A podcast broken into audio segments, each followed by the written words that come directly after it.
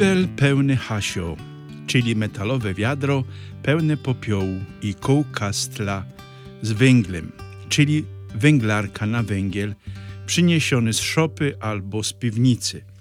To stałe elementy przy kachloku, czyli piecu kaflowym, jaki miała do ogrzewania swojego mieszkania każda śląska rodzina. Tak przynajmniej pamiętam z dzieciństwa u mojej babci było. Dzień po środzie popielcowej otrzymałem od znajomego fotografię takiego dużego kibla pełnego hasio, czyli wiadra pełnego popiołu, które ktoś postawił na rogu ogrodzenia przy wejściu do kościoła. Nad wiadrem widniał zawieszony napis: Dla tych, którzy nie chcą wejść do kościoła przez cały rok. Dzisiaj samo obsługa bez wchodzenia do kościoła. Najpierw się zaśmiałem, ale po chwili refleksji przyszła mi do głowy myśl, że ta scena z popiołem nie musi być aktem szyderstwa z niechodzących do kościoła, wręcz przeciwnie. Jest aktem pasterskiej troski o tych, którzy proboszcza widują tylko na ulicy. Bo kto powiedział, że Wielki Post jest czasem refleksji tylko dla praktykujących?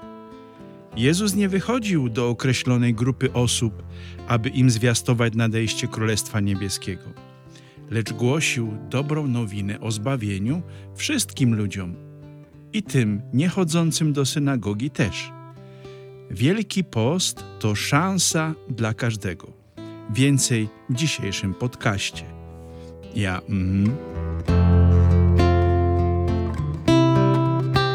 Ja jestem brat Krzysztof, jestem kapucynem z Austrii, mieszkam w Innsbrucku i od dwóch lat nagrywam podcasty pod nazwą Ja mhm, aby podzielić się myślami z niedzielnych czytań. Moje podcasty w języku polskim, bułgarskim i niemieckim znajdziecie pod adresem jaumhm.podmin.com.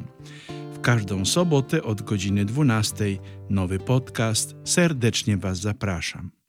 Ja. Mm,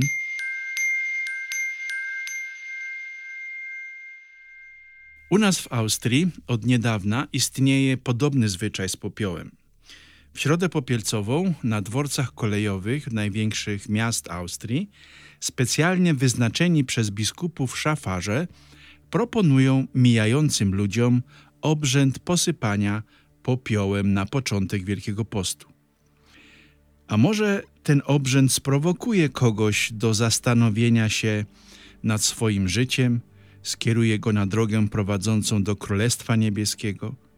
Kto powiedział, że okres Wielkiego Postu zarezerwowany jest tylko dla praktykujących katolików? Jezus wzywa wszystkich do nawrócenia. Jezus mówi, aby zmienić kierunek naszego podróżowania przez życie, jeśli nie jest ten kierunek skierowany na drogę do Królestwa Niebieskiego.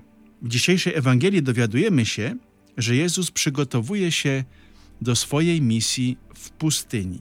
Ewangelista Marek mówi nam o pustyni, a to, co w czasach Jezusa wszyscy wiedzieli i czego się bali, że pustynia to miejsce, gdzie mieszkają dzikie zwierzęta, nad którymi człowiek nie panuje i których człowiek się boi. Na pustyni przebywają także anioły. Anioły dobre, które troszczą się o Jezusa, i anioły złe, czyli szatan, który będzie próbował Jezusa odkłonić od drogi głoszenia Królestwa Bożego.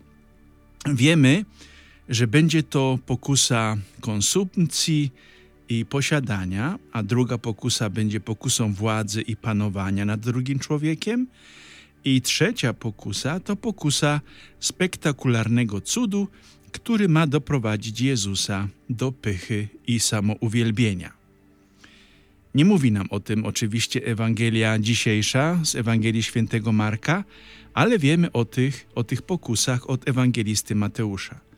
Jezus oczywiście przezwycięża te pokusy słowem Pisma Świętego. I tak daje nam przykład, jak postępować z szatanem.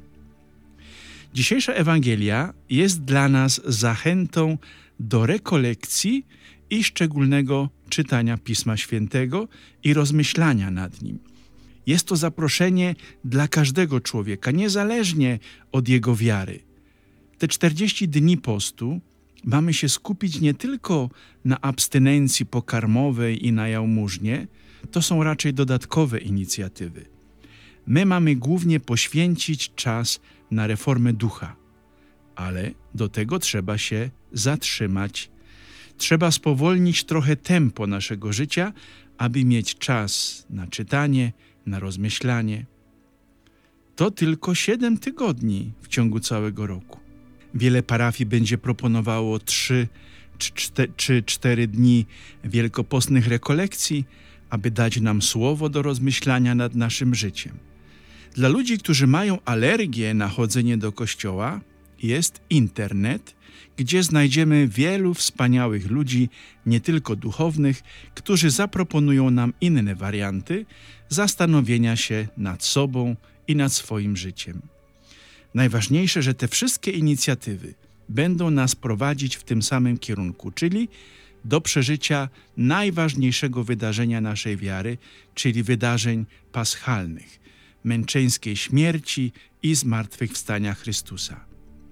Jezus był na rekolekcjach aż 40 dni w pustyni, zanim wyszedł i wypełnił swoje posłannictwo.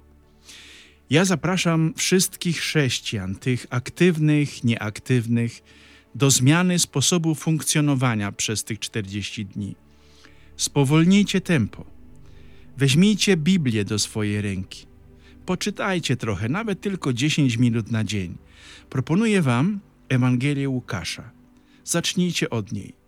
Łukaszowa Ewangelia jest bliższa naszemu sposobowi myślenia, stąd zachęta do czytania tej Ewangelii.